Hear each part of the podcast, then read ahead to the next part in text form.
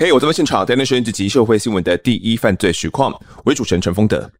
台湾这些年呢，发生过几起大型灾害哦，其中有一件由于带给当地民众相当深的恐惧，那我也被听众们敲碗过好多次哦，说想要听这个案子，那就是发生在二零一四年的高雄气爆。相信大家如果听到这四个字啊，脑中就会自动浮出一些新闻画面。那这一集案发呢，我们除了带大家要回到这个气爆的现场之外，还原当时案发的过程，更要来仔细探究整起气爆发生的原因。答案远比你我所想象中的还要再复杂许多。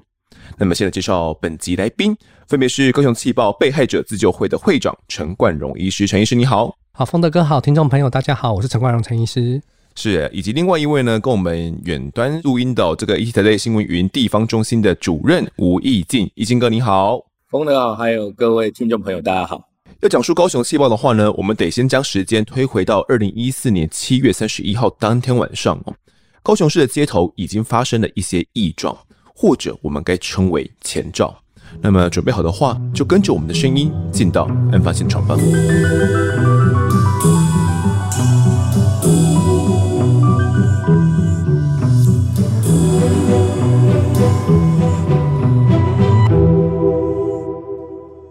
二零一四年七月三十一号晚上八点多，民众报案呢，在高雄市前镇区的凯旋二路、二圣一路的路口水沟有在冒一些白烟，此外还有闻到一些嗯很奇怪的味道。一直到九点多的时候，瑞龙路呢，也就是前面那个不远处哦，竟然发生了爆炸起火，消防队呢也到场来洒水降温哦。那当时附近的消防分队也纷纷接获派遣前往，就连消防局的主秘也到场来了解一些状况哦。当时初步判断是瓦斯外泄。易经哥，像这种消防人员啊，经常需要到场去处理一些类似这样瓦斯外泄的状况，是吗？在还没有发生气爆之前，没有人会想象过会发生这样的一个状况。那除非就是说他们在现场发现到真的是瓦斯异味，才会洒水降温这样子。但之前没有这些东西，所以基本上要洒水降温的机会，除非是你确定是百分之百或者是可燃性气体，但。那时候其实他们手上没有气体观测的仪器，所以他们就是凭直觉啊，凭他们的经验来判断。根据我过往的经验，在高雄市还没有发生八一气爆之前，有如果有异味的话，你就通报消防之后，消防再通报环保局人员或者是毒物监测小组，大概可能半个小时、一个小时之后，他们才会抵达现场。好，所以当时消防队员也到了现场哦。那一直到接近零点的时候呢，突然高雄市区一阵天摇地动。发生了什么事呢？我们来听一段当时的现场音档哦。他在我在路上跑了吗？不要在路上跑了，路上跑更危险。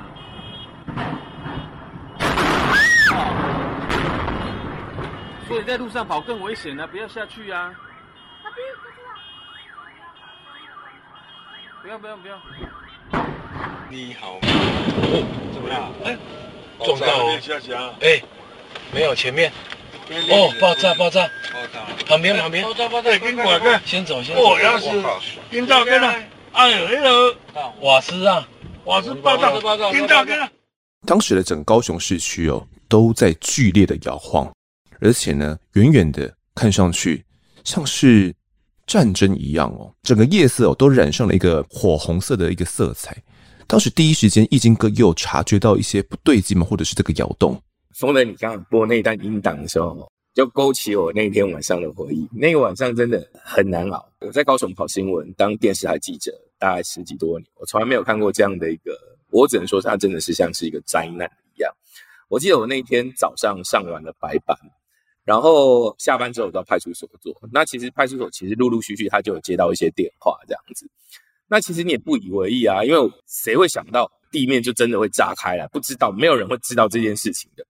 所以那天我大概快接近十二点回到家，然后突然间嘣的那一声，整个天摇地动，整个爆炸最主要的地方是在前镇这个位置。我们家在鼓山，你还可以听得到那个爆炸的声响，你就知道那个距离大概是有多远了。那那共啊，吼，你可能在新义区爆炸的话，你可能在新店，哦，或者是。在领口那个地方，你就听得到那个爆炸声响，你就知道那个距离跟声音的传递就这么这么的远，而且真的非常清晰，所以你会觉得不对劲啊，到底怎么发生什么事情？然后你就会开始打电话问啊，到底是什么状况？然后消防队你也打不进去，那你也不知道怎么办。那第一时间就职业的本能就是不对劲嘛。那衣服穿了，我记得我好像是不是穿短裤吧，还是穿长裤？因为你裤子也来不及换了啦。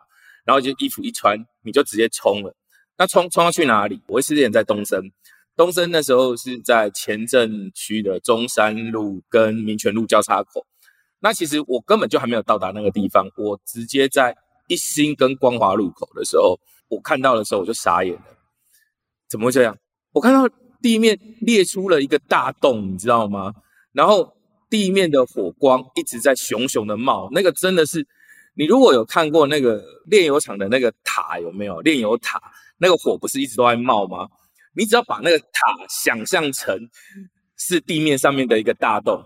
你就知道那个火到底有多大，你真的是不知道该怎么说才好。然后第一时间你就只能打电话给公司，然后呢，请公司的 SNG 车抵达现场。SNG 大概在大夜班的时候只剩下一辆而已，所以他第一时间就我们开始就呼叫其他同事回来支援这整件事情这样子。那公司给我的指示就是说，好，那你就先不要动，你就留在一心跟光华路口在那边准备要做连线这样子。做连线之前，我们就会观看周边的地形。我一看，糟了，整个一个单向车道全部露出了一个大洞。大洞到底有多深，你不知道，因为电力全面的中断，你唯一的亮光就是那个火光。你走过去，你也不能太高过去看，因为那个就一直在熊熊的冒。而且让人家非常紧急的是什么？在一心跟光华路口的对面，刚好是一个妇产科医院，里面有多少的孕妇、产妇、婴儿，没有人知道。那时候没有人知道啊，那时候怎么办？第一时间你要是通报人家来救援啊，可是问题是消防队全部都在救灾啊，因为在当时候的情况是，第一时间你发生的时候，你根本没有办法知道事情会这么的严重。直到我有另外一个同事，他被奉派到了凯旋跟二圣路口，也就是气爆的一个最主要现场的源头的时候，他把那边的讯息。pass 回来，我们在群组上面看到的时候，我们才知道状况到底有多严重，真的很严重。而且，对不起，我我跑了那么久的社会新闻，我也跑了十几年。当你在你的手机里面跳出死亡名单是你朋友的时候，你你的感受真的很不一样。当天晚上，你一边连线，你只能一边哭。那那个哭，可是就像现在，你你因为你在工作，所以你不能表达你自己的太多的情绪。可是一个一个跳出来的名单，都是你在消防队泡茶的时候，面对面跟你泡茶的人的时候，你那种感受真的很难形容。你你心里面想，都希望他们都能够平平安安，可是没有机会。比如说我们上常用的时候，欧卡欧卡还有抢救回来的机会，那他是全部就是烧灼伤。被炸飞，他就死亡了，他连救都没有办法救。可是我们必须要强忍这样的一个情绪。然后呢，我记得我在 SNG 车上面连线的时候，不停的连啊，大段连，整个晚上只有两个现场，一个是我的现场，光华跟一心路，然后另外一个现场就是凯旋跟二圣路口，然后就是两边就互丢来互丢去，互丢来互丢去。然后呢，那时候因为 SNG 也不够用嘛，医院那边有派同事去。那同事只能用电话连线，然后我记得我那时候的长官，台北的大长官就直接打电话来给我，他就说：“到底你们那边情况怎么样？”然后我就跟他说：“长官，我现在没有时间跟你说话，因为真的很很严重，我们现在真的很忙。”然后他就说：“那到底要不要支援？”那时候我已经呈现歇斯底里状况，那个肾上腺素已经到达了，我就跟我电话里面的那个长官讲：“支援，支援，赶快叫支援！你要多少人？赶快支援下来！”我们长官可能也吓到了，他说好，他就电话就挂了。挂了之后呢，我也不管支援这件事情，然后我就开始连线现场，把现场状况整个惨状传传递出去。最主要是我要先第一时间我就要想到，我要救妇产科医院里面的人，因为我们大概连线会有一段时间有空档，然后你知道。那个妇产科医院的前面的那个道路的进出口，就是在一心路上面。那个路整个被炸毁了，那个玻璃全碎，他们根本就没有路，完全都没有办法出来。那个一楼的大门全部就毁了，怎么办？它后面刚好是一个公园，公园有一个后门，原本是提供给医生在走的一个通道。我记得我走过去那个门的时候，那个门还是有点歪斜，不太好开。然后走进去之后，我就会跟那个医生聊，我就说你们现在到底需要什么结束？你们现在到底有多少人？怎么样？然后我就看到他们的医护人员，还有留守现场的保全人员，就让他们那些产妇、孕妇搭轮椅这样一个一个慢慢推推出来，然后医护人员手上抱着那个婴儿这样子慢慢的出来，这样子大概就是旁边可能有几一两个，我我不是很记得，因为有点久远，因为可能有一些救护人员，然后就协助。还是警察也变成是投入在这样的一个救灾里面，整个整个晚上其实大家都整个动员了起来，这样子，慢慢的讯息 feedback 回来之后，你在手机群组里面你可以看到很多的画面。我记得那时候刚好我们的驾驶同仁，就是我们采访车的驾驶，刚好行经在武庆路那个路段，那个整个炸飞的那瞬间的画面，刚好被他行车记录器拍了下来。整个蹦之后，我们才会发现，哇！怎么画面怎么会是惨烈成这个状况？然后你那天就是在那个现场上面，就是拼命的连线，拼命连线，然后你的手机里面一直出现一些更新的讯息，死伤名单不停的往上增加，往上增加。你你真的很难想象，你跑过那么多的社会新闻，你你真的觉得第一次在你的家乡怎么会发生这样的一个状况？这样子，你包括像地震，好了，我们也跑过很多的地震，那花莲大地震。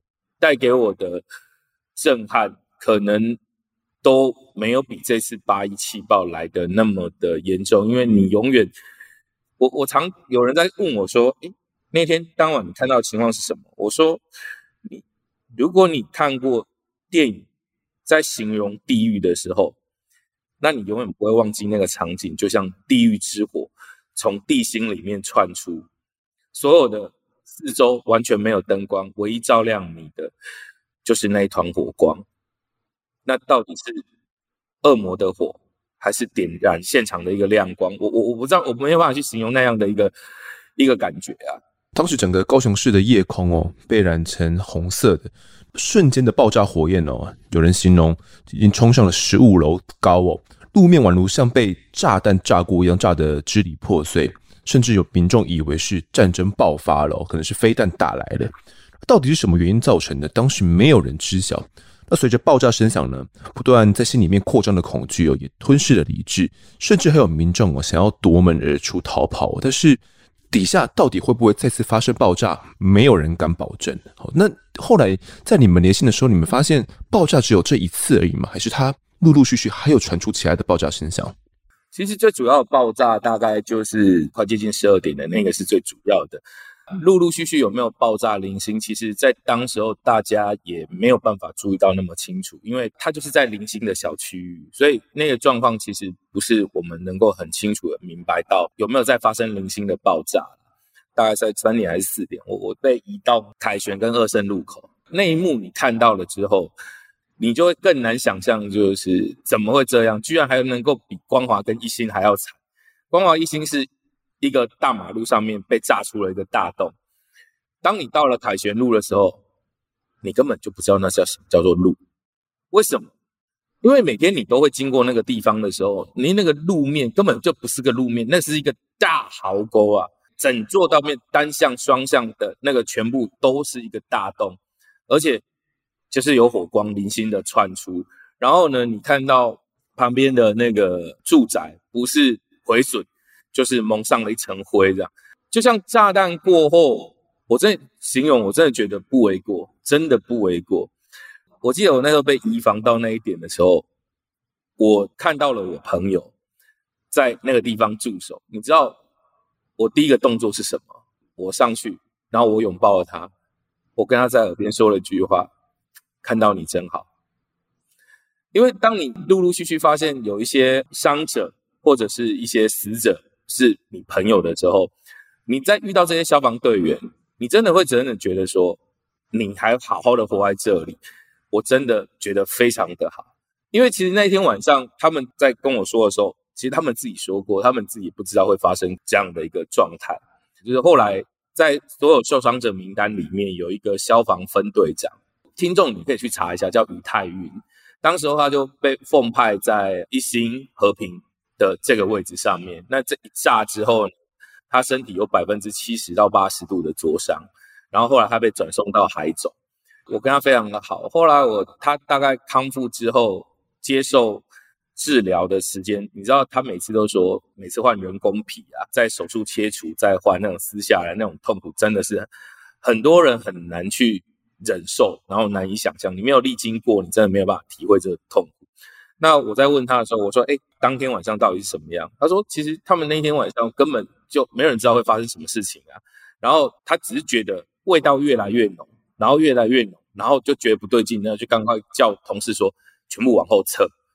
然后谁知道命令一下完没多久就炸了，他们连逃的时间都没有。”来不及，所以其实消防队为什么会伤亡那么重的原因，因为他们在第一时间都在现场，没有人叫他们往后撤，他们也没有办法洒水降温，根本就没有办法。你说他们在等死吗？没有，我觉得他们在守护高雄市民。可是这次来的气爆。就像凶猛巨大的野兽，光靠人肉的肉身来去抵抗，根本就是没有办法去抵抗这件事情。尤其是你去看到现场之后，凯旋路跟三多路那边都是高雄市的闹区，诶，算是重点中的重点的区域。是是，那那些都是，而且尤其是凯旋路，凯旋路它是一个非常有名的出租车街，所以你看，把一些车辆那些出租车就整个在那个坑洞道路坑洞底下。甚至是我我很难忘的，就是连消防车，你知道救灾的救护的消防车啊，那个呃喷水线的那个不是很大型的吗？那个整个也被炸翻掉，然后整个在那个壕沟，我我用壕沟来形容，真的不为过，整个翻下去，然后你就知道爆炸的时候的那个威力有多大。那台车比我们一般的汽车车辆要来得重啊，它还有一些装备在上面这样子，所以。它整个被翻过去，你就知道那个爆炸力道真的很大，强到是你根本到隔天早上，我记得我那时候我们支援的人力是到了凌晨的五点多，快接近六点来支援我们，因为我们那时候高雄的同仁都很疲惫，那大家都上了一整天的班，然后又又接着上大夜，真的是很累啊。那所以早上大概五点多。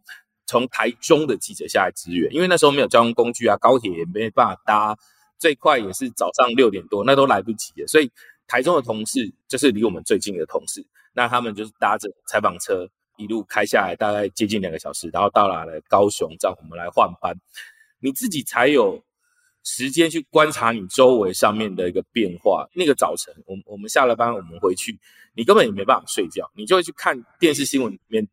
了解到底发生了什么样的一个状况，包括像三多路，你根本很难想象三多路那个是一个平常人车非常多的，因为它是市区要上高速公路的一个非常重要的一个道路，然后另外也连接了高雄市到凤山的一个重要的一个通道，然后上面还有两间学校，所以你知道那个车辆其实真的非常非常的多，那你再去看到那个状况的时候，你根本就是。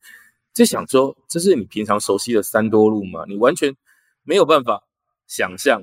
然后甚至是后来传出了一些画面，你看车子被炸飞到四楼高的一个屋顶，还有人被炸飞了。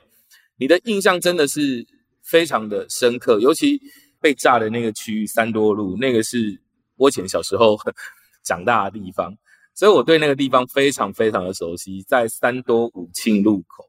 我们家以前就在三多武庆路口转角第一个地方，我爸在那边开印刷厂，所以我我们在那边长大。所以当我看看那一幕的时候，你自己边心里面想，这些邻居还好吗？他们怎么了呢？所以你在看到那个车辆被炸飞到楼顶上面，甚至摩托车被炸飞到其他人的屋顶上面去的时候，你很难想象，你真的真的非常难以想象，你所居住的城市，你成长的地方，居然会。被这样惊天一轰，然后突然间变成了一个废墟，你根本就没有办法去去想象。而且那时候在三多跟武庆路口有一个大饭店，你知道那个老板真的很好心，一般饭店都不喜欢有死亡案件，可是那个大饭店的老板把骑楼借给了消防员，你知道就是那些遗体就摆在饭店的骑楼，就借放他们的骑楼。太多了，可能也不知道要先往哪摆啊。最近的可能就是那个饭店了。对，因为你一句一句从瓦砾堆里面翻出来的时候，人慢慢找出来，你也不知道放哪里，因为你可能还要送到殡仪馆去。可是你知道整条路都没啦，你要送去哪里？你连 救护车，一般的民间救护车你都进不来啊。对你，那你要有足够的人力去搬运啊。可是问题是那时候所有的人力根本就没有办法去负担这件事情。其实我坦白说，不要说是救护人员啊，救护人员他自己也是受灾户啊。然后连派出所的人员是受灾户。三多路派出所就是我在说的三多五庆交叉路口旁边，大概距离不到五十公尺的地方，就是三多路派出所跟林雅消防分队跟消防二大队的，呃，还是一大队的指挥部就在那个地方，所以他们家门口就被炸了，你知道吗？那连消防车的字也出不去啊。那你说他们还要去？家里都顾不完，然后还要出去救人，你光人力上面根本就没有办法负荷这样的一个状况，而且他们有很多人自己也当天晚上除了受伤之外，然后死亡案还有人消失不见，不知道他去哪里了，突然失联了。当天发生的时候，其实呃林雅分局他有派了很多的员警去支援三多路派出所，所以他们在各个路口，因为接到的通报一一零的通报。真的很多，所以他们当天就也派了很多员警到其他地方去查看。所以那一天其实伤亡不只是在三多路派出所而已，其实包括民权啊、成功啊、凯旋啊，他们都奉派支援到林雅分局的那个区域里面去。只要民众有获报说那边有异味，他们就过去。所以其实派出所不只是员警，连实习生也有人受伤，都有死伤就对了。对。当时整个气爆的事故呢，波及范围哦，总共达六公里，那其中有四点四公里的市区道路哦被摧毁，影响的总范围呢达三平方公里哦。其实当时初判会有多少死伤，我相信包含义经哥您也是没办法去判断的嘛。只不过透过这些死亡名单不断的传出来哦，可能原本十个、二十个，然后看着那个。数字慢慢的增多，所以这恐怕已经不是高雄自己的救灾能量可以处理了。后续应该你在晚上的时候就看到其他的单位前来救援了吗？我们是在大概五六点钟左右，就有一些其他的救难队啊，其他县市的消防人员啊，就投入支援到高雄，还有一些救灾救难善心团体，然后就进驻到了。三多路上面的五权国小，因为临时指挥中心就在救难指挥中心，就是设立在那个地方，所以你其实光高雄市的消防、警消，还有是警察，其实伤亡他们自己本身就是也还蛮蛮严重。所以其实光靠高雄的救灾能量，其实没有办法负荷的。所以大概慢慢的早上大概陆续五六点，就有更多的支援团队看到电视媒体的报道之后，就加入到高雄来，然后接受呃整个搜索啦、整个救援的一个部分这样子。因为其实你去看嘛，三多二圣。中间横的叫凯旋，然后我那时候在一心，你看高雄市十条大道路嘛，你们大家都会背嘛，一心到十全嘛，你看从一心、二胜、三多就挂了三条路线，十分之三呐、这是我们前所未见的。你要去想，在在那个后半段那个那个位置上面，你很难去去想象你你现在是有办法，像像风德你刚刚说哦，范围六公里，然后四点多，其实我们自己那时候连线的时候根本就不知道。就经验上面表示，这个伤亡会惨重，但是到多严重不知道，你只能祈祷，默默祈祷说，希望不要再增高，不要再增高，不要再增高。但到了早上，我们的期待它是落空的，它是不断的往上攀升。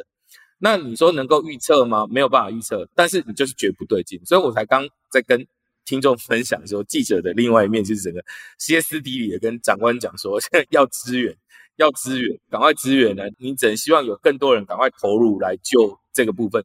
所以你那天早上大概我被奉派连线到同事来支援，我六点钟离开我的连线地点之后，就到别的地方去看整个路面凹之外，然后那个被炸的有些地方是堆成是像山坡一样的时候，你说你能期待这个死伤真的很降到最低吗？你真的很难呐、啊。你就是只默默的希望不要，希望不要。那但没有办法，你的唯一能做的一件事情就是，我刚刚说过，我我是在三多路长大的小孩，一堆一堆时候在夜狗对处。你只能期待你的左右邻居，你你你现有你能够联络得上的，你都赶快打电话打过一轮，确定没有问题。然后，但是问题是那时候线路被炸了，不要说是网路了，你连电话都不太容易打。包括我，我那时候气泡发生的时候，我阿嬷他们还住在那里啊，我舅舅啊，我阿姨啊，他们现在都还是住在那个地方，所以你只能打电话去问，肯定只能打电话去想办法，去用任何的方式去跟他们联络，确定他们没有问题，或者是当天七点多我自己徒步进去去看，就是确定他们安然无恙这样子。那我有个朋友蛮好笑的，他是在开手机行，他是台中人，然后刚来高雄开店没多久，就开在凯旋跟三多路口。就靠近那个地方是在那共 T 一楼啦，铁支路啊，以前是旧铁道，他就在隔壁的巷口，就是反正他家就面着三多路。你知道他那个炸完之后，他就立刻搬回台中去，他吓到了，他就说：“那快钱集中逮级。”我说：“对啊，真的很难想象，因为我说高雄从来没有发生过这样的一个状况，尤其刚好那时候刚认识他，约好说：‘哎，我们今年中秋节就在你们家门口烤肉。’”就后来再去他家去看他的通讯行的时候，你是穿过瓦砾堆，不只是瓦砾堆，你还要跨过壕沟哦，凯旋路的那个壕沟，然后你想办法要跨过去之后，然后绕路，然后绕路之后在三路路上面，你还要去爬过那些碎瓦砾，然后你才有办法到他们家的家门口。那个一辈子你真的会很难忘那样的一个经验的。你就知道说，当人家台中的一个朋友，然后来这边高雄住，被他的惊天一爆，立刻就搬回到台中去，就受到惊吓。你就知道，我们那天晚上在地的朋友们真的受到多大的惊吓。其实当时陆续有一些警消哦，也是有一些殉职的状况。那当时其中一位苓雅分队的小队长黄果栋哦，也就是这样殉职了。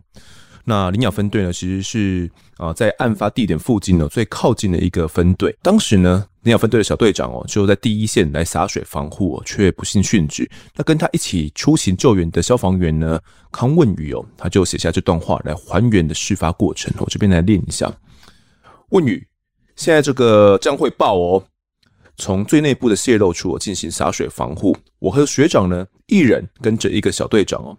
而我刚到黄国栋小队长旁边的时候，他劈头就这样说：“问宇，现在这个将会爆哦。”当下我变傻了。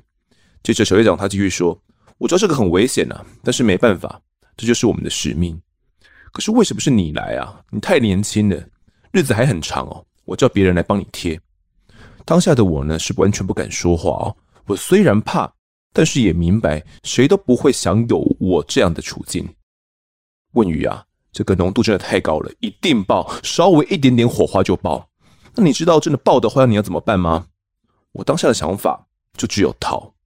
小队长说：“你要想办法把整个人覆盖你的头部，然后尽量贴近地板。”好，我现在给你十秒钟，让你把衣服穿得更好。组装完成之后，接下来我都沉默不语，因为我觉得，也许就像黄小说的，这会爆，而我们会一起死在这里。我问黄小：“你不怕吗？”他居然毫不犹豫地回答我：“怕什么？死就死啊！”没想到就这么被他一语成谶。后来黄小呢跟指挥官争取到应该要架设固定式的苗子哦，不该让同仁深陷如此的危险当中。好不容易架好了固定式的苗子，黄小立马叫我们撤出，在外面待一下之后，小队长说：“这个十一车的人员哦，可以先走回十一车来待命。”才走不到一半，突然“嘣”好大的一声。橘红色的火焰球呢，瞬间滚在半空中。我马上撇过头去躲避，却还是被几块小石头给砸到头。再回头看，幕僚组的人员全部仓皇而逃。又看到排气孔一个一个冒出来青绿色的火焰，心想不对劲，也是跟十一车的学长说：“赶快跑，没了命的跑，跑到哪里爆到哪里。”此起彼落的爆炸声，电影爆破特效。根本不算什么，现场民众乱窜、尖叫、打电话、哭泣，我也好想尖叫，我也好想哭，我也好想坐上计程车跑掉，可是我不能，因为我是消防人员。当我们跟着小队长重新集结在一起的时候，无线电的声音却再也听不到黄晓的声音了，我还是无法接受，太难接受了。一个没多久前才跟你一起做防护、教你如何保护自己的长官，不到两分钟的时间他就走了。只要在里面多待一分钟，或者是黄小妹改用固定式的苗子，也许现在已经不能告诉你们那时的状况。也许我已经不在这里，我的这一命也算是黄小救的吧。谢黄晓，我永远不会忘记你，愿你安息。记者说的一点都没错，苓雅分队痛失一个疼爱弟兄的小队长。好，透过这个文语的描述，大家应该可以想见哦，当时在第一现场，消防人员其实他们也没办法，他们就是得在那边，然后守着。如果没有小队长提出说要固定式苗子的话，或许会有更多人员的伤亡，可能会有更多死伤。那小队长就愿意留在那边哦，看着这个苗子是固定式的洒水。他也知道会爆，他也知道看他可能就要死，但是他仍旧愿意守在那边，一直忙碌到隔天一早哦。我相信市府人员也有出来说明，也有出来调查。那到底引发爆炸的是怎么一回事呢？是瓦斯吗？当时市府是怎么说的？一金哥，第一时间其实还搞不清楚是什么状况，因为这场爆炸，我们在高雄这么多年跑线的记者，我们才知道一件事情，就是哇，高雄市底下居然埋了那么多的管线，什么样的管线不知道，可能有瓦斯的，有电线，我们就知道大概会有这些管路，所以第一时间我们也不知道到底是什么爆炸，那当然就问市府啊。那市府就说厘清嘛，因为他们自己也在搞清楚状况，到底是什么东西。记者也没办法去求证任何一件事情，因为那个就在地底下的东西，它不像是我们一般社会案件，我们还可以去调监视器画面什么什么，我们可以可以自己去追。可是那地底下的东西是什么，我们根本就不知道。但是那时候高雄市政府就会给我们答案，就是。哦，可能是什么什么什么，然后后来才会说是哦，可能是李长荣。我们第一次在想李长荣化工，李长荣化工是什么，根本不知道啊。我我自己自己，因为我们跑社会线的，我们不可能会去知道什么什么化工什么什么。我知道高雄市有很多的工厂，这这是我能确定的事情。可是我我我压根儿就没想到说啊，我的家乡的底下居然有那么多的管线，然后在输送这么危险的气体，然后呢，他就这样惊天一爆。然后可能是李长荣，李长荣是什么？我们还上网还去 Google 说，哦，什么是李长荣化工是什么？可是，在当时候，他们也没办法承认说到底是是他们的。他们就说，哦，原来他们在输送的时候，他们有有做一些 coding 的记录，就是 A 点到 B 点，你从 A 点输出的是多少公斤，到 B 点的时候收多少公斤。他们一查才知道，从 A 点输送到 B 点的时候，才会有气体减少的一个情况。但谁知道？高雄市民完全不知道啊！高雄市民就是。就身处在这样的一个危危险的一个环境当中，可是没有人知道。重点来了，管线没关系啊，你底下埋管线没有问题。可是它被埋了多久？我们都知道，水管它一定会锈蚀，一定是会有破损的时候。那你其他的管线不也是一样吗？那它怎么维修也没有人知道，它多少时间去维修也不知道。所以是不是人为的损坏所造成的，还是天然的损坏？那他们有没有定期检查？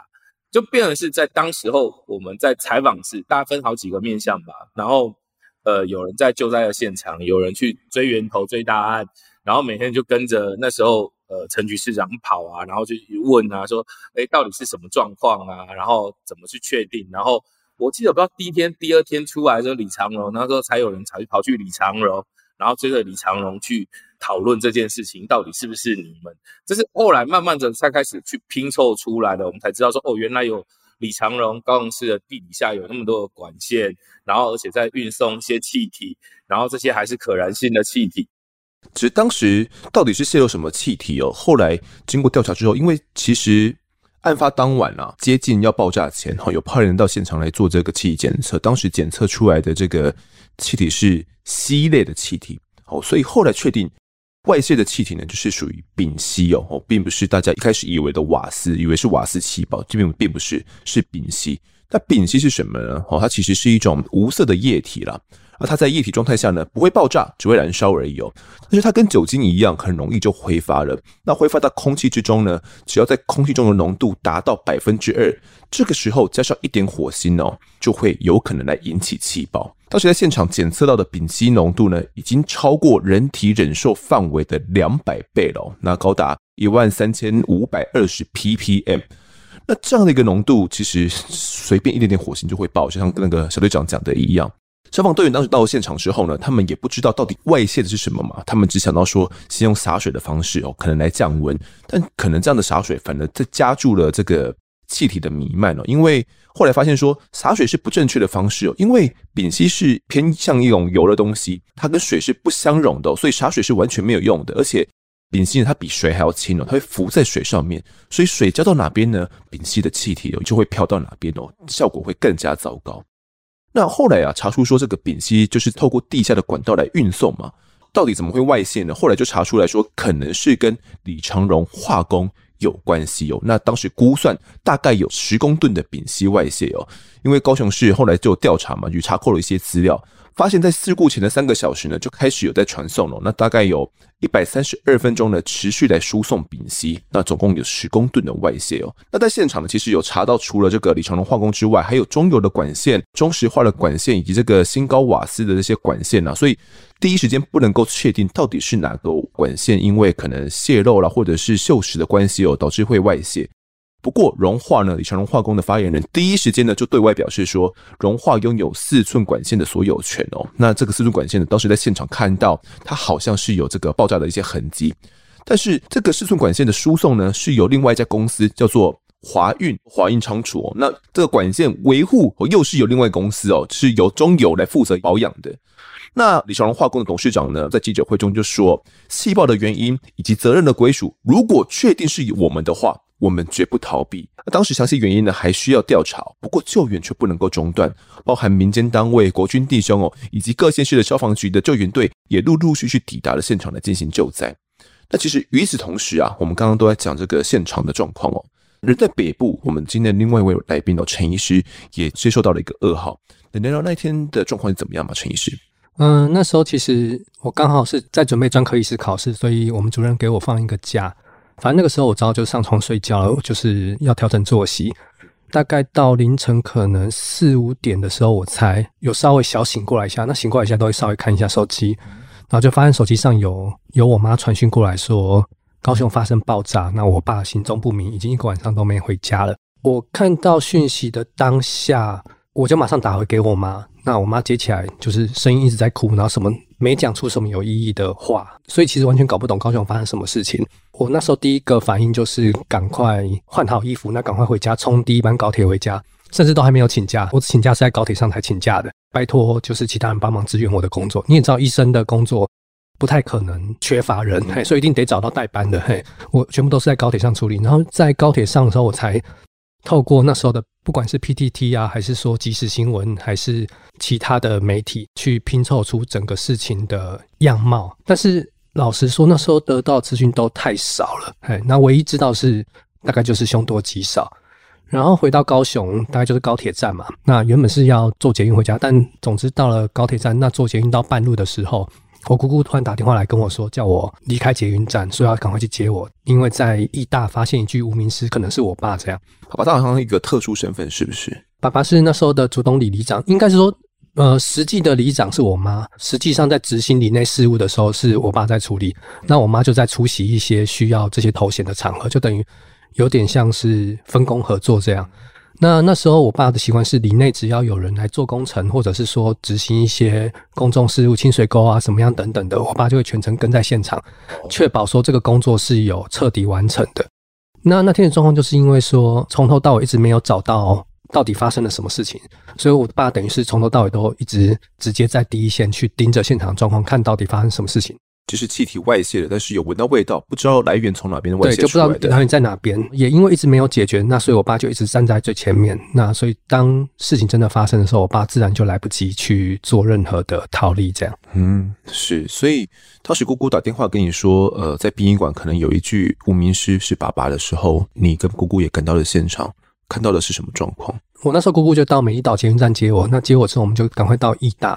到了义大之后，那自然就是跟那边急诊室医师沟通，然后去他们的停尸间去认尸这样。嗯、因为我自己是医生，我比较不怕看这些，所以我是阻止其他亲人，就是我自己去看状况。大致上而言，我爸的脸是还算完整啊，但是脸以外的部位就就没有了。因为我自己是习惯看现场看尸体，所以我没有让我妈看，只有跟我妈讲说应该就是爸爸了。对啊，当然我妈还是有坚持要看。脸呐、啊，对，但是我把身体其他地方就是盖住了，对对，不让我妈看，也怕妈妈伤心吗？对啊，对啊。那当然，后续就开始处理了许多后面的仪式或什么，只是说那时候大概有一个插曲，就是因为我爸妈都里长，所以那时候就有很多的电话进来，有很多李李明想知道现在到底发生什么事情，要怎么处理这样。那当然也有李明是在关心我爸有没有怎么了。那时候新闻其实已经出去了，因为我妈看到爸爸那样，她基本上那时候情绪是崩溃的，没有办法去处理事情的。所以我是把电话接过来，基本上就是我处理所有的事情。那我那时候都是谎称说爸爸在忙，哎，爸爸没办法处理这些事情啊。但是有告知他们一些电话可以打去紧急的做询问，这样看到底接下来何去何从，去哪里紧急避难这样。因为随着不同的灾民在不同的区会有不同的处置方式。当然，在电话中，就像刚才主任说的，我们在电话中的时候一定是要保持情绪，但是挂上电话一定就是。又马上接着哭，这样这样的画面刚好有被记者捕捉到，所以那时候就开始有了一点跟记者有了一点交情，这样。了解，陈医师，你自己是医师身份吗？当时看到爸爸呃遗体是有点破碎的，那没有那么完整，又想说亲自替爸爸修复嘛？看到当下状况，就一定想想说自己该，尤其是你的职业，就该好好的送自己的父亲最后一程，这样。嗯、所以的确，最开始的时候是。跟那边的医院表达说，我想自己去缝补爸爸的大体，因为不管是手还是脚，其实是大面积的肢体的破损。有表示说想自己做缝补的医院，因为其实这些算医学院的基本，我们以前都学过。只是在缝补的过程中遭遇到蛮大的困难啊。一方面是当下情绪也比较激动，那情绪激动你也知道，包括手、包括眼睛，你基本上是看不清楚的。就是对啊。二方面其实因为我自己本身是偏内科系的医生。那偏内科系的医生在缝补的技巧上，基本上那就不是我们的专业。老实说，在缝补上也遇到一些困难。但即便遇到一些困难，其实还是努力的想把它完成。毕竟对我而言，我这样的身份，我就该努力做到这样的事情。但是越是做不到，情绪就越是激动啊，越是激动就越是看不清楚。所以到后来就放弃了，就是还是请专业的大体修补师来帮忙缝补。这样是。那后来因为个记者也有采访你嘛，那呃，陆陆续续也有了一些曝光度。怎么会后来成为的一个自救会会长？中间是有一个这样的过程。当下其实因为我本身，包括我爸爸，不管在当地还是在当下新闻报道上，都是有一些曝光度的，所以身为我爸爸家人，那自然因此有点沾光。这样，再加上当时我刚好要考试，对，所以就会变成说有一些故事性可以让记者们做聚焦，所以因此我就嗯、呃，在那个时候会比较频繁的曝光在媒体之下。嗯、呃，因为频繁的曝光之下，我开始就想说，哎，其实之前遇到重大灾难的时候，往往接下来你可以预期到，最开始的时候可能大家都拼命在救灾，但是那个时间一过，情绪一过，大家可能开始难过的心情就会转变成愤怒。我们在临床上非常常看到，家属来的第一时间往往是难过，但接下来就是开始那个难过会转化成自责，接着转化成对别人的愤怒，已在。临床上的话，可能有的时候那个愤怒甚至是对着医护人员来的。哦，为什么没有救好我爸爸？对啊，就是人好好的进来，怎么会就是变成这样子之类的？好，那因为临床上遇过太多次这样的经验，所以我我几乎可以预期，接下来往往就是不管是帮助救灾的人，还是实际上就是受伤严重的人或者罹难者家属，接下来往往难过情绪过去以后，很有可能会变成彼此的指责。然而，在这么大的事件，充斥着太多愤怒的情绪的话，我认为对后续的处理其实帮助是很小的。那既然当下有稍微的有一点曝光度跟知名度，那是不是有机会去逆转或者稍微改变这个几乎可以预期的走向？所以其实抱着这种心情，那就想说好，那我们就来组一个自救会，然后我来当会长来做做看，是不是能让这件事情变得不太一样？是。所以当时是只有您一个人有这样念头，说要组自救会吗？还是但陆陆续续跟其他的受害者家属你们有联系？那时候是这样，就是说，多数的受害者家属都是在公祭现场，公祭现场就是在高雄的市立殡仪馆那边。但是我家是自己在我们家办，我们家就在前镇区，那个离殡仪馆其实有一点路，等于我跟其他家属是有一点距离的。所以其实这个念头起来了以后，下一步当然就是要取得大家的联络方式。那取得联络方式其实也。花了不少的心力跟精神，同时也知道说，OK，也有另外一位家属也希望出来组自救会。不过诚实说，因为组自救会这件事情，三十二个罹难者嘛，那大概三十个家庭，那三十个家庭如果每个人出一个家属，就是三十位家属。那三十位家属讲白点，大家彼此不认识啦，所以在投票的时候，就是包括有我跟另外一位家属都都希望担任自救会长。但当下其实就是比知名度，那当下知名度我稍微曝光度我稍微高一点，就当选了这样。那当然在过程中也常常当事情进行的不那么顺利的时候，或者说当家属期望看到事情进展更快速的时候，有的时候就自然大家会有一些情绪冒出来。那这个时候就是会想说，那不然你们来做这样。但事实上是是没有人要接这个职位了，也算是吃力不讨好吧。这个职位它基本上就是无极职嘛，不要说无极职，基本上是花自己的钱呐、啊，其实是花蛮多的。那我自己估算，其实应该是几百万之谱。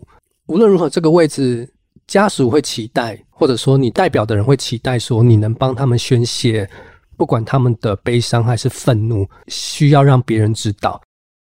但事实上，在处理的过程中，对我而言，自救会长他像是一份正式的工作，就像刚才主任提的，诶，上镜头的时候，你就是得强忍情绪。那自救会长也一样，当你进会议室、进谈判场合的时候，你就是要强忍所有的情绪。我并不是一个那么。那么理性的人，在当下我当然接受很多新闻的采访。在前期的时候，我其实一直在哭啦。那我记得很清楚，就是有一次我真的觉得这样哭下去不是办法，对着所有的记者对着镜头讲说，从此以后我不会再哭了。从那之后，我上所有的镜头基本上我不再哭。下一次在镜头前哭，我记得是和解完成的记者会了。那在中间所有的上节目，我应该是没有再哭过。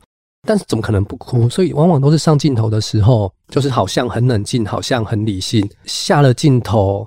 开始狂哭，或者说在车上的时候哭到，我甚至还有在车上的时候哭到看不清楚路，所以只好赶快把车停到路边，开始狂哭，哭到就是可以继续开的时候再继续开车。是因为想到爸爸的关系吗？还是是当下真的有太多情绪了？因为虽然我是高雄人，我可以说在高雄长大，但是老实说，从大学以后，基本上整个生活轨迹多数都在北部了，嗯、你就会觉得好像。好不容易快要出社会了，对我们医师而言，训练其实很长，并不是说你真的工作就有训练完成了。从你开始工作到真的当主治医师独立一面的时候，其实往往可能又是六七年过去了，甚至七八年过去了这样。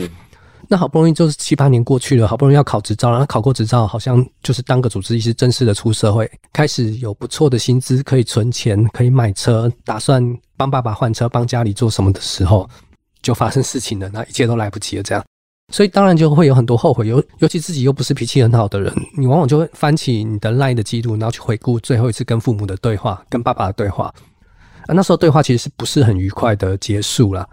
有点口角跟爸爸。对啊，对啊。那那时候爸爸其实是为了李明去拜托我一些事情，但这些事情在医学常规上就不对。你也知道，有时候家属或者亲人或者朋友期望的事情，跟医学伦理或者逻辑是不太一致的。家属有时候会期望你做的更多，但是在你看来，这时候做的更多反而是对病人的一个打扰。当时就是类似这样的事情，所以其实我就有点动怒。再加上那时候念书念得很累很烦，对爸爸自然没什么耐心，对，所以是在不太愉快的气氛下结束那个对话。再去回顾那个对话的时候，就会觉得很希望再回到现场，但是你很清楚没办法。对，了解。那后来你成为了自救会会长之后，你又想说要来召开记者会，那开不开好像有一个不一样的声音，是不是？其实应该是这样说，就是以前包括不管在媒体上给我的印象，或者说以前看新闻，都会觉得自救会好像是一个很高调的一个组织，好像出来就是抗议，就是封路。当然，就是你如果去追究背后，往往都有很多很不得已的原因，包括说可能就是整个体制、整个政府或者整个组织或者工厂或者业者没有要理他们。但是我有时候往往会想说，在做这些事之前，是不是有更多事情可以做？所以基本上，我做自救会，我希望它是一个比较低调，能在体制内或者组织内或者会议桌上好好把事情完成的一个自救会。所以那时候其实很多记者在关注，很多家属也在关注，说这个自救会会不会组起来，那会不会马上有什么作为？这样，所以其实理论上，一个对社会交代、对家属交代、也对。受伤者或者传统意义上的被害者交代的一个记者会，好像是必要的，但是我就会觉得说，在记者会之前，也许该凝聚更多的内部共识，因为我们的这个自救会，我想做的这个自救会，跟大家期望的也许不一样。嗯，哎，我想先跟家属沟通讨论，先让你们知道说方向这样子，O 不 OK？对，我当然我做会长就是会期望路往我这个方向走。所以比较像是我，我想先去说服大家看看哈，说我这个自救会也许不是你们想象中可以帮你们骂人的自救会哈，可以帮你们宣泄情绪自救会。那拜托你们给我一点时间，让我去努力看看这样。那在大家有一个共同的方向之前，我觉得一个记者会好像不太适合，因为我们内部还没有共识。对，所以其实原本预定大家都已经现场排好了，也有很多政治人物已经到了现场了，就是马上要宣布自救会成立，然后马上就要像传统一样发表一些宣言啊，发表一些先哭一场给情情绪的语言，也不是说先哭一场啊。其实我原本预计那个时候可能就会有人开始有一些情绪性的发言了，不管是悲伤还是愤怒，但是我就会觉得，也许我们试试看不一样的路，所以。我自己是先把记者会 cancel 掉，那当然也对来参与的政治人物跟记者们都说声不好意思。这样之后就试着努力的进入体制，那试着努力的运用，不管是整个体制的力量，还是包括社会的各种善心的力量，协助受害者或被害者。这样，你当时算是刚出社会不久嘛？那呃还在训练的期间，然后就你自己形容你自己是有点算是个政治白痴。我其实一直觉得医师这个工作不太像出社会的一个工作，因为医师就一直关在白色巨塔里面。那在白色巨塔里面，医师他就是一个至高无上的权力的象征。讲这样好像有点太过头，但是的确，从以前到现在，我们的训练都是医师在临床，他就是执行者，他要负所有的责任。但相对的，医师的权力在一个医疗团队里面，医师的权力也是相对绝对的。那当然，其他人的也都有一些权利，只是说最后做决定的是医师，所以医师还是要掌握。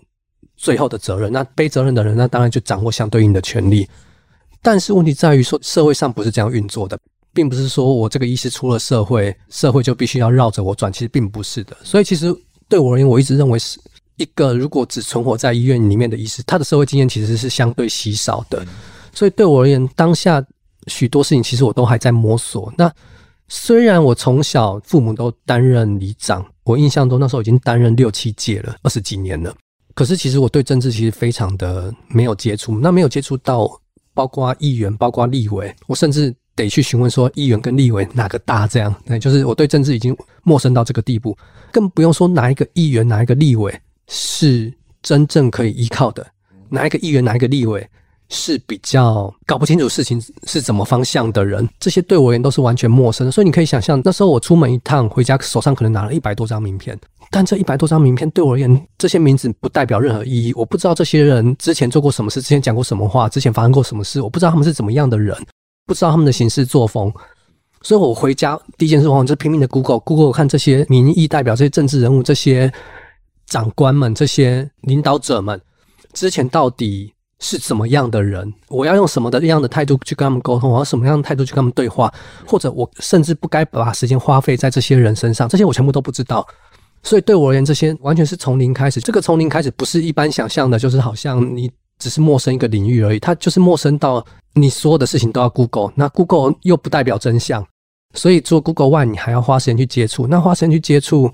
但你的时间就这么有限，你当下你就是要办后事嘛？那办后事本来就很长一段时间要守在那个现场，我还得花时间再去跑家属，去跟每一个家属沟通，去看他们的需求，去看他们的想象，去看他们有什么期望。那我还得弄清楚说，剩下这么一点有限的时间，我要把它压注在谁身上？所以这对我而言完全是一个赌注，不管是赌注也好，不管是很辛苦的一件事也好，它其实就是一个真的蛮困难的事情，这样。当时外界也形容说，你好像是一位冷静到近乎冷血的自救会会长，或者是外界对你的这个评价。那其实每个罹难者家庭哦都是悲剧，包含你自己爸爸离世也是个悲剧哦。那你跟这些家属们接触，是真的没有内心的感触吗？就像刚才讲到的，就是说我把自救会长视为一份你必须，甚至是你一定要做到的工作。在工作现场，你无论如何，你情绪就是得保持绝对的冷静。但是你当然不可能没有情绪激动嘛，所以在非公开发言场合，那当然会有很多情绪。但无论如何，这些情绪绝对不能出去。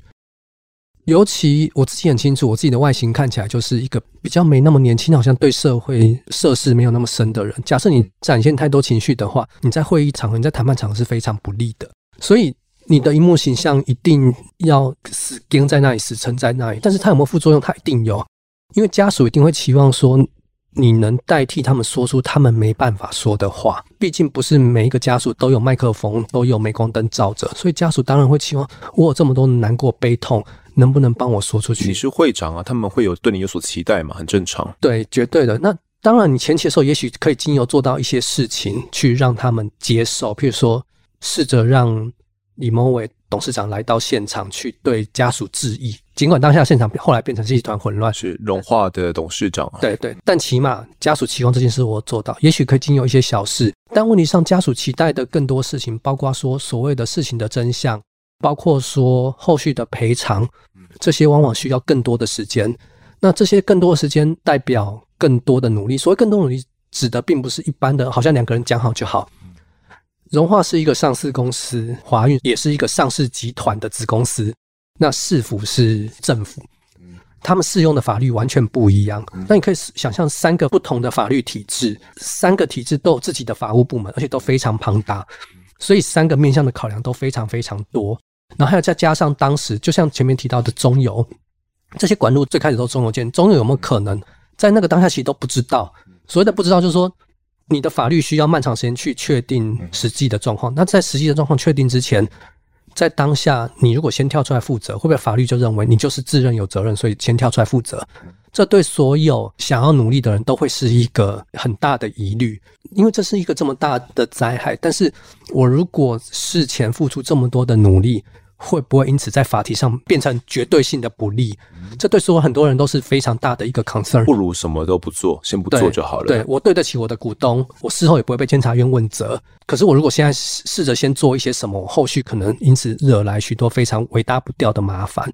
那在这种情况下，我们要去消除疑虑，要去想出一个办法，要去给彼此有信任感，这些其实都需要时间。问题在于家属往往是，或者说被害者本身，在那个情绪激荡之下。最无法给出的就是时间，所以其实我唯一能做的就是把这些东西全部压在自己的身上，不管是外界对我的期许，还是我所代表团体，不管是罹难者，不管是重伤者，他们的所有的正面的、负面的情绪，我就是得全部吃下来。那努力的不要让这些情绪误射出去，射到会影响事情的处理的地方。这样是当时你们的副会长。王忠诚，他好像也是一个蛮重要的一个角色，是吗？王大哥他其实协助我非常非常多事情，就像我说的，我自己能做就是把所有的情绪吸收，但再怎么吸收都不可能吸收完毕。对，因为你毕竟有面对那么巨大，你可以想，光罹难者的家庭加起来可能就是几百人之谱，那如果要加上重伤者，哇，那基本上你说数字破千可能都不意外。那这么多人的情绪，每个人都有不同的诉求，那就像一个。有点像是气爆现场，它就是一个高浓度的高压的状况，只要一个火花，可能就直接爆炸了。好不容易努力到了快完成的时候，如果突然出现一个火花，让一切爆炸，那不是非常非常的可惜。老实说，我自己在前期我是不太希望把王大哥一起拉进来的，对，因为他自己家里有两个罹难者，他其实跟大儿子，尤其对整件事情的发生，他又非常的自责。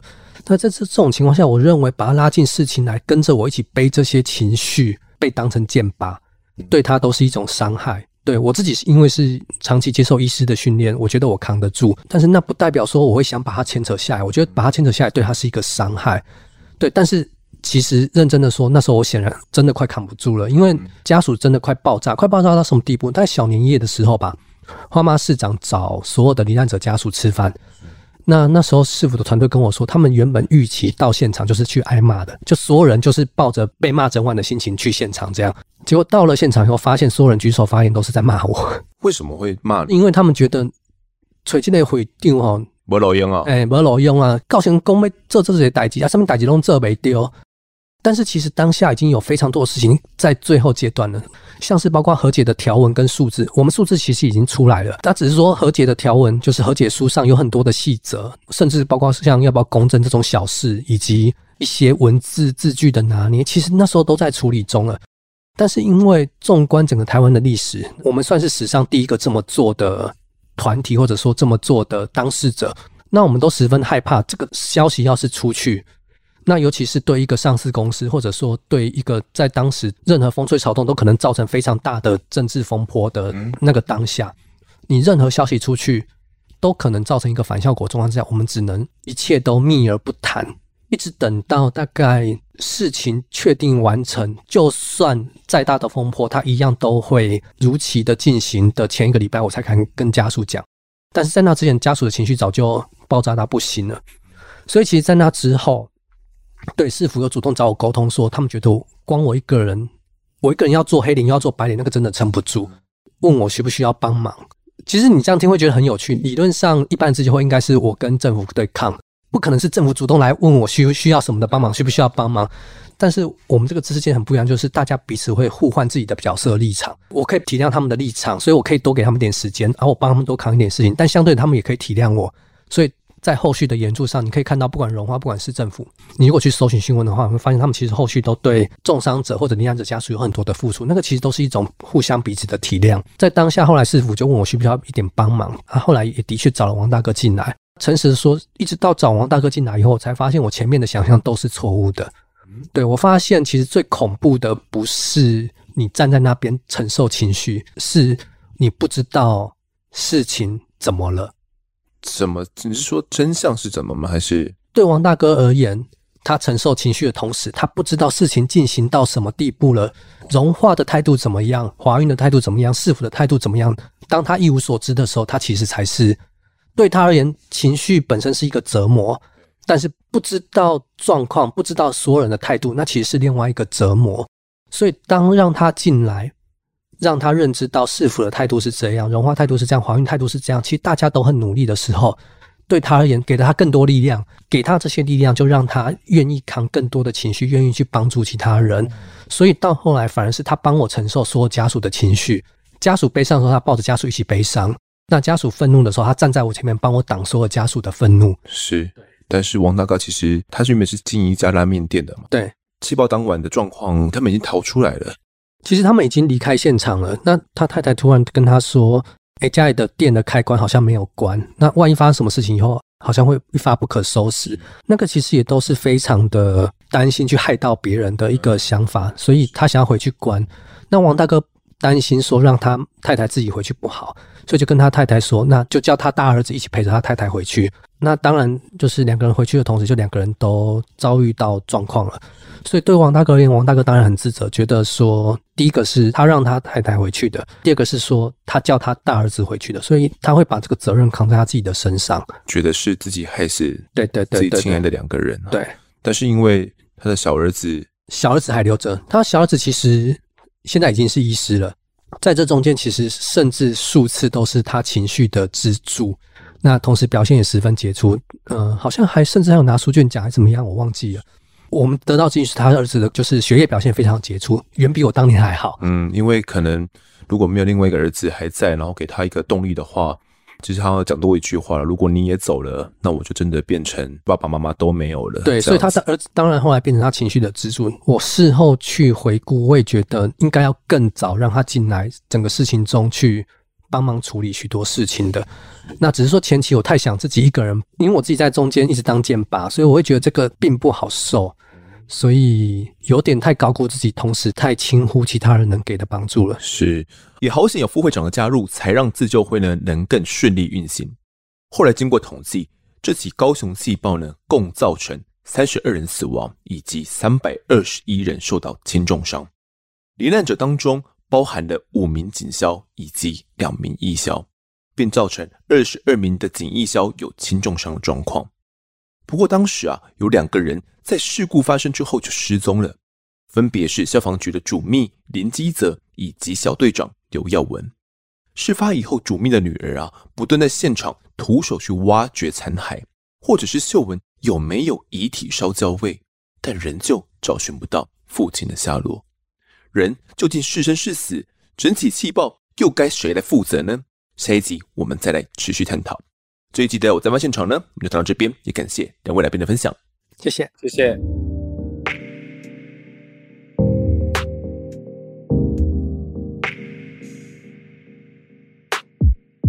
好，接下来到听众时间，首先来介绍一下我们的案发侦查团队新队员，新加入的呢是侦查队长李林，他说啊。您好，我是路边的开单员，因为平常呢都要上十个小时以上哦。意外同事发现了这个节目就听了，没想到听着听着就快下班了。刚好呢家人也是警察哦，所以就把全部的节目都听完了。现在啊，常常在等更新，谢谢你们，好，谢谢李宁的支持哦，也加入我们的案发侦查团队了啦。那他提到说自己是路边的开单员哦，我猜应该是在开这个路边的停车收费单呐。哇，那其实大家常常会开到路边，都会骑着可能是电车啊，可能是 Gogoro 或者是一台电动摩托车哦，那就在这个大太阳底下哦，就穿梭在每一个路边的停车格，停下来之后哦，要拍照，然后要拍车牌，然后并且呢还要将这个单子哦夹在它的雨刷上面，真的是一个非常辛苦的工作，而且呢，每一台车呢其实应该是半个小时吧，之后再回来再盖一次章哦，然后还要再登记一次。所以想一想就觉得真的是非常辛苦哦，是一个非常重要而且辛苦的工作。没有了他们的话呢，可能地方政府也没有这个相关的规费的收入了啦。那我在想哦，这个上班的期间呢，装备应该都是要非常的齐全的，因为要做好防晒工作嘛。像我自己呢，我觉得我就不太适合做这个工作，因为我超容易被晒伤的。我现在晒的我的皮肤都有点干痒啊，可能是脱皮哦。然后我自己平常也没有在。呃，擦一些身体的身体乳之类的东西，就像我自己也很容易流汗啊。你说一些袖套啊，可能也戴不太住哦。所以我在想啊，这一个工作呢，真的是不是人人都可以做的。那他说呢，平常都要上十个小时以上的班哦，在上班的期间呢，可能就可以透过蓝牙耳机来听我们的音乐。这边也是要呼吁一下啦，如果在骑机车的话呢，要收听我们的节目哦。最好都是使用这种蓝牙耳机。这种蓝牙耳机呢，不是呃塞进去这种入耳式的耳机哦。通常这个耳机呢，就是粘在安全帽里面的，然后那它听起来呢是比较安全的。你也可以听到外面的声音哦，不会因为说呢你在听案发现场的案子啊，然后就我没有听到后面的行车的一些动静或者是喇叭声响。那现在网络上的选择也非常多啦，千万不要拿那种入耳式的耳机哦，就直接戴着，然后就要骑车喽，真的会很容易就会出意外。好，接下来读一下 Apple Podcast 的留言。第一位留言是这个 Peter 陶轩，他说用心制作节目，每一集呢都邀请到相关人士聊聊案情内容，听众仿佛啊身临其境，非常真实且内容想让人持续听下去。没有错，我们就是一个真实犯罪节目嘛，所以讲述内容哦肯定是相当真实的，不是那种自己脑补想象出来的啦。好，下一位听众这个范林他说呢，狼师案后苏炳坤案，狼师真的非常非常可恶，但我好奇啊，现阶段大家的评断是否违反无罪推断呢？嗯，我在想你在讲哪一个狼师案呢？如果是台南狼师案的话，基本上。算是已经罪行确定了，至少有一个罪行是确定的。那目前呢，台中的狼师案哦，我必须得说，它确实还有翻案的空间哦。那大家听完苏炳坤案之后，可能也会想说，诶，会不会台中的这个案子并不如我们所想象哦？可能是整起案子啊，就是有其其他自导自演的啦，就为了拿到一些钱啊，怎么样的？那相关的论述，其实主任已经有提出过了。那呃，大家可以想想看。如果今天呢、是琪琪一个人拿出来指证的话，那可能真的有这样的可能性哦。但透过我们讲述，大家可以发现，不只有琪琪哦，包含以前的学姐哦，也有遇过这样的状况。包含琪琪的全班同学呢，也都出来作证说，当时哦，他们确实有发现了一些端倪。那目前呢，依照台中教育局，他已经将这名黄校长给解聘了。那你说？他后续会不会有一些相关动作？我觉得他肯定会的，他要去捍卫自己的名声嘛，所以他一定会占尽到最后一丝一毫的可能性哦。所以直到他穷尽所有救济手段之前呢，我们可能暂时没有办法去呃下一个定论啦。但是哦，我自己也或者是相信每一位听众在听完这个案子之后，内心可能是有一个百分比的嘛。你说，即便不是百分之百，那心中可能也有一个百分比哦。像我自己的话。我自己大概是有八成以上吧，我觉得他应该是有涉案的。下一位听众 Esther Lee 他说：“苏大哥是个很真诚的人哦，感谢节目用心制作，请来当事人呢以及律师帮我们讲解这起冤案，感触很深。明明呢大家都知道这是冤案，却仍要花三十二年的时间呢才能平反，还苏大哥无罪之身。听到最后高院审判长的宣判呢讲得很好，也终于还他清白。”很感动，好，谢谢各位听众哦。那其实苏大哥这个案子呢，我们花了三集的时间哦。那我其实有在一些平台上面看到有听众来讲说，觉得三集好像篇幅有点太大了，觉得应该花个两集就够了。那我之所以想要用这三集来制作，我觉得是因为我想让大家切身的体会到，在这三十二年期间哦，在苏炳坤身上到底是一些怎样的感受。可能在三小时的讲述，我们也只是尽可能的浓缩而已。当然，这起案件我们甚至可以花一集哦，就把它给讲过去，就是只讲前面跟最后面的这个结果。但我觉得这可能没办法让大家能够深刻体会啦，就是透过三集哦，前后完完完整整的讲明白了，从起诉、判刑到最后入狱以及最后面的平反哦，只有清楚每一个细节，并且你听苏大哥呢自己的这个描述，你才会明了，在他身上到底是。有一个怎样的冤屈，而且他的每一个当下，他的心境是怎么一回事？那这位听众提到说，明明大家都知道这是冤案哦，其实我觉得并不是每一个人都认同这是冤案，可能有些人呢，包含那些法官哦，或者是检察官，他们就这么认为啊，他们可能觉得你就是在那边明明就有做，然后在那边说自己是无罪的嘛，可能他们看过太多太多的人都有这样的一些辩词了嘛，所以他怎么样去相信你是无罪的呢？呃，你的共犯都说你是有罪的啦。所以哦，最后只能靠少数的几个人哦，是认同苏大哥的，而且不断的替他努力哦，他才能够在体制内呢来寻求平反，还他一个无罪之身。三十二年的时间很长了，我现在也才三十一岁而已哦。你要想，苏大哥是经历了三十二年，最后才还他无罪，他是一个清白之身。很多人可能真的是忍受不住哦。其实，在录音的当下，即便苏大哥讲这整起案子已经讲过很多次了，他也分享过很多次去。各单位都讲过了，但那天录音的时候，我仍然感受得到他的情绪哦，他的眼角仍然是会泛泪的，仍然是讲到哽咽的。我想那样的情绪真的是骗不了人的。好，下一位听众 P B E 二二三三四四，他说。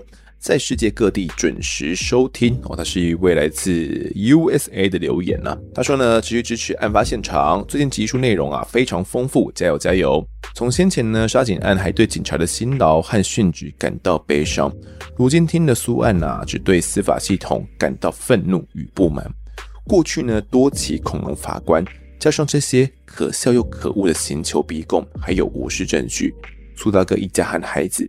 受到这冤案，几乎失去了人生和求学机会。这些黑心的警察、检察官和法官，却继续领人民的税金，在公家机关里面作威作福、荼毒人民，想到都觉得很失望。好，在这边也是要强调一下，我们绝对不是要去污名化检警以及这些法官哦。就如同我先前说的，我觉得真正做出这样行为的人，我觉得应该只有百分之零点零一，或者是你们百分之零点零零零零一而已。但就是因为有这样的人存在呢，才会导致冤案的产生哦。那也不必对整个司法系统呢觉得非常的愤怒了，因为过往的司法跟现在的司法呢已经相当不一样了。我在我们呃苏大哥的讲述里面，以及律师讲述里面，大家应该也都可以体悟到这一点。你说现在还要刑求逼供，并且产生出一起冤案的话，对比过往，我觉得这是已经相当不容易了啦。那可能在检方啦，在法官哦那边都会有一些制度，都会有一些措施去避免冤案的产生。但是呢，我必须得说，其实一直到现在，就我所知道的啦，哈，我所接触过的，都还是会有一些警察呢，会去殴打或者是。凌虐一些嫌疑犯的状况哦，可能遇到状况是嫌疑犯呢，就是有点呃讲不听啊，或者是态度顽劣哦，他们就会有这样的状况哦。当然这样的状况，呃，我也不知道怎么跟他们讲，就是我跟他讲说这样的行为不对嘛，我我也不知道怎么去讲，就是他们会去讲啦，他们会去跟我分享，他们有一些这样的一些行为。通常是去修理一些顽劣分子啊，那而不是去刑求逼供。我所知道的状况是这样子的。那再搭配呢，最近在三重所发生的一起事情哦，就是一位男子啊，他走在路上的时候呢，就被刑警误以为是嫌犯哦，然后就被辱骂之后，然后去殴打哦，还去捏他的小鸡鸡，然后最后面呢，这个刑警才发现自己根本呃打错人也抓错人喽。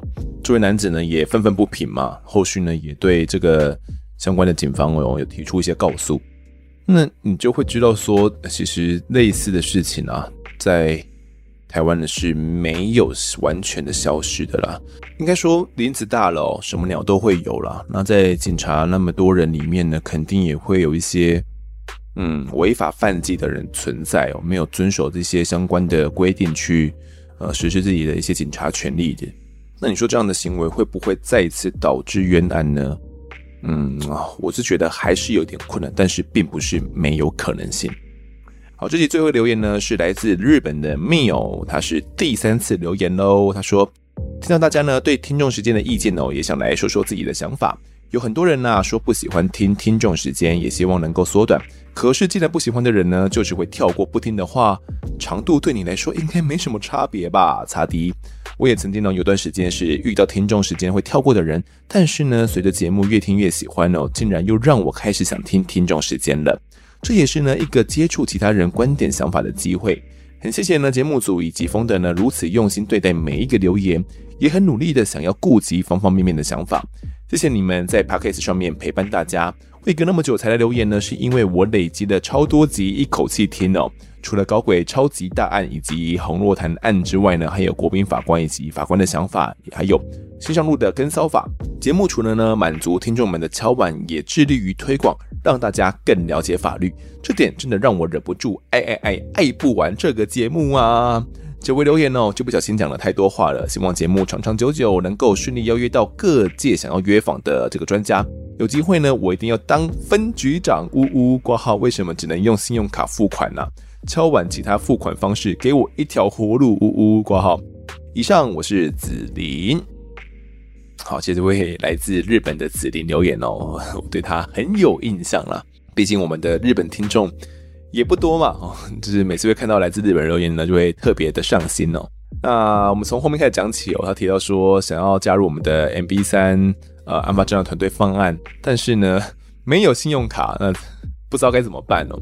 呃，目前呢，啊，因为是 Mr. Bus 那边的关系哦，所以暂时没有其他的金流方案的啦。就是你说要用呃汇款的吗？或者是现金付款的，目前都没有。不过我想到比较好解决的方式呢，是可能可以委托一位你的好朋友汇款给他哦，请他帮忙代刷。呃，这是我想到一个比较好解决的方式啦。再不然的话，就是真的去申请一张信用卡吧。那我在想，可能是因为人在日本的关系哦，比较不好申办，不然就是可能是因为职业的关系呢，没有相关的信用记录哦，是个信用小白，所以就不太好办卡了。那可能可以再去研究看看有没有比较好申办的卡别啦。那办张卡，我觉得出外是蛮方便的啦。像我现在出门了，能刷卡，我能够用那些来配支付的话，我一定都是用就是数位支付的哦。就是能少拿现金就少拿现金。那子婷还有提到说这个听众时间哦，说不喜欢就直接跳过就好啊，只是那么多意见干嘛？没有错，我相当赞同哦。我相信也是很多听众们赞同的地方。那真的不喜欢听众时间。那就跳过嘛，好不好？不要为难我们，就是留一个小小的时间，是我们听众们呢彼此交互意见啊，以及我可以去回复听众想法的一个时间哦。那子林还提到说呢，他累积了超多期，一口气听哦，可能这段时间呢是去听了其他的节目啦。那我不知道诶，这可能很真的很多人是没办法等更新的哦，所以才会想要累积可能二三十集、四五十集，一次把它给听完。那听完之后呢，又再去听其他节目了，才不会有等更新很困难、很辛苦的时候。那子林还有提到，我们除了讲一些新案之外，也会介绍新上路的跟骚法啦、公民法官等等的哦，致力于推广，让大家更了解法律。我觉得我们讲这些东西哦，主要也是因为，第一啦，是因为这些新上路的东西呢，跟我们讲的案子，未来会很有关系，所以我觉得是让大家有一个基础的知识介绍呢，以后啦，我会比较顺利去讲我们之后的案子。第二方面呢，是我过往应该讲过说，那身为一个媒体，我觉得有属于我们的媒体责任。